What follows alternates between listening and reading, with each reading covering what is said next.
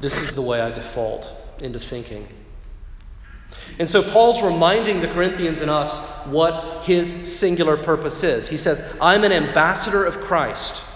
And my sole aim, my sole purpose is to implore you and convince you, by whatever means necessary, be reconciled to God.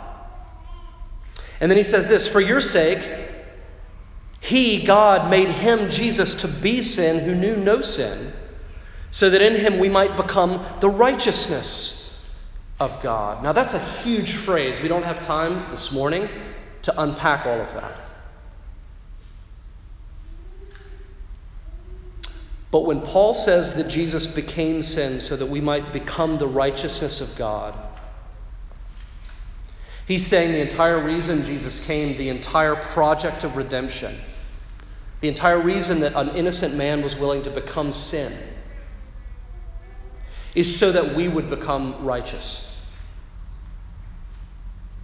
And what we need to understand is this means not only a transactional righteousness where uh, Jesus pays the debt and God says, Well, now that the debt is paid, I'm going to from now on consider you righteous. Regardless of what you do, you're going to be righteous to me. Yes, that's true. That is true. But it's more than that because God has initiated in Jesus a project of restoration and renewal of the heavens and the earth, a project of which we're a part. And that grace that is gained through Jesus, that is what gains us entry into that redemption project, that renewal project. That's what includes us in that. But it includes us. And what that means is that not only does God, through Jesus, declare us righteous, but then he begins to work in our lives to form and to shape and to transform us so that we become more and more and more righteous in our lives in ways that reflect the righteousness that has been declared over us. That's a lot of theology. We'll state it simply. God's singular primary purpose in your life is to make you holy and righteous. He is unceasingly, tirelessly, continually working to forge you into the righteous men and women that He desires you to be, that He sees you to be in Jesus.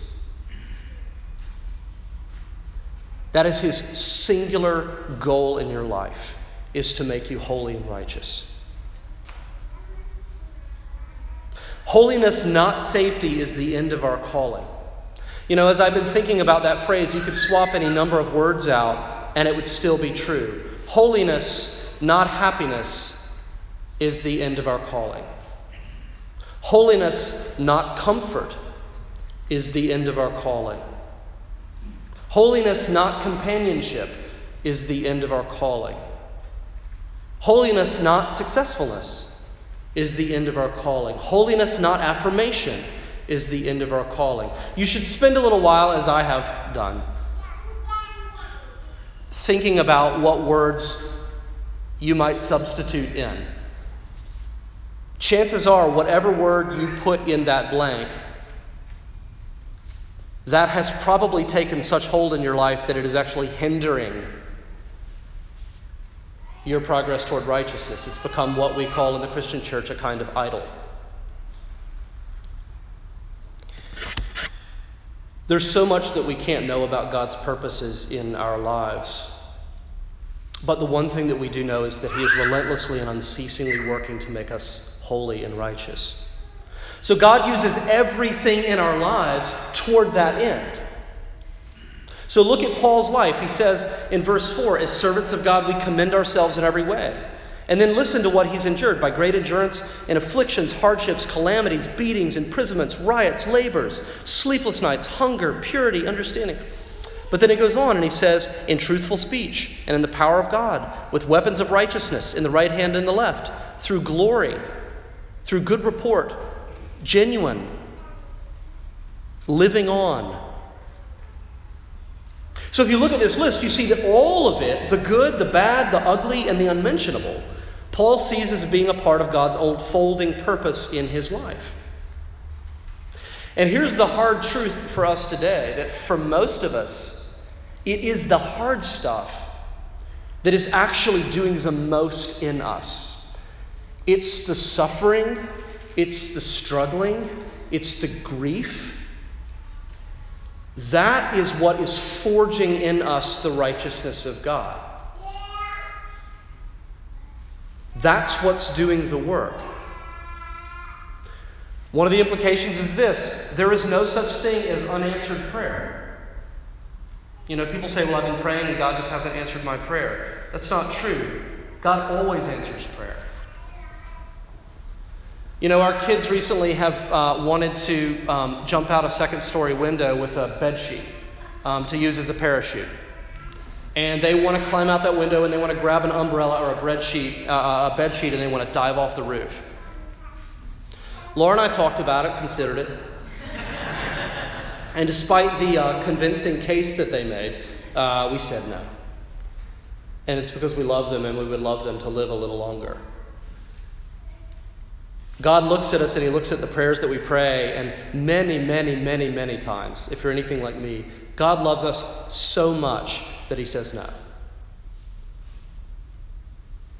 Likewise, have you ever considered that the good stuff in your life, the stuff that Christians very, very quickly say, what a blessing? Have you ever considered that that might be the form that spiritual attack takes in your life?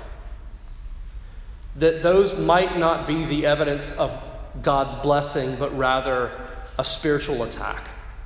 Because if you're anything like me, when I look at the things that I very quickly call blessings in my life, a lot of them have the, the primary effect of making me less dependent on God.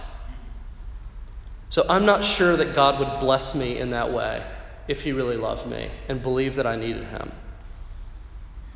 So it makes us reevaluate what do we consider blessing?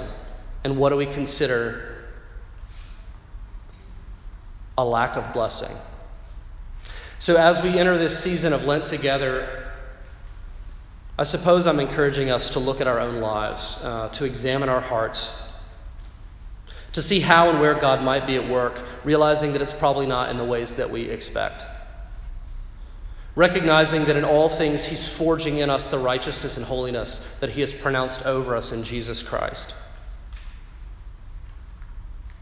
So, if you are fasting this Lent, I encourage you to fast from the good things that may actually be drawing you away from God. And even more challenging, and I know it's harder said, easier said than done, to consider embracing those places of great struggle and great hardship, understanding that those may indeed be the blessings because they're changing you and forging you into the very image of Jesus Christ. And in all things, may we remember that holiness, not safety, is the end of our calling.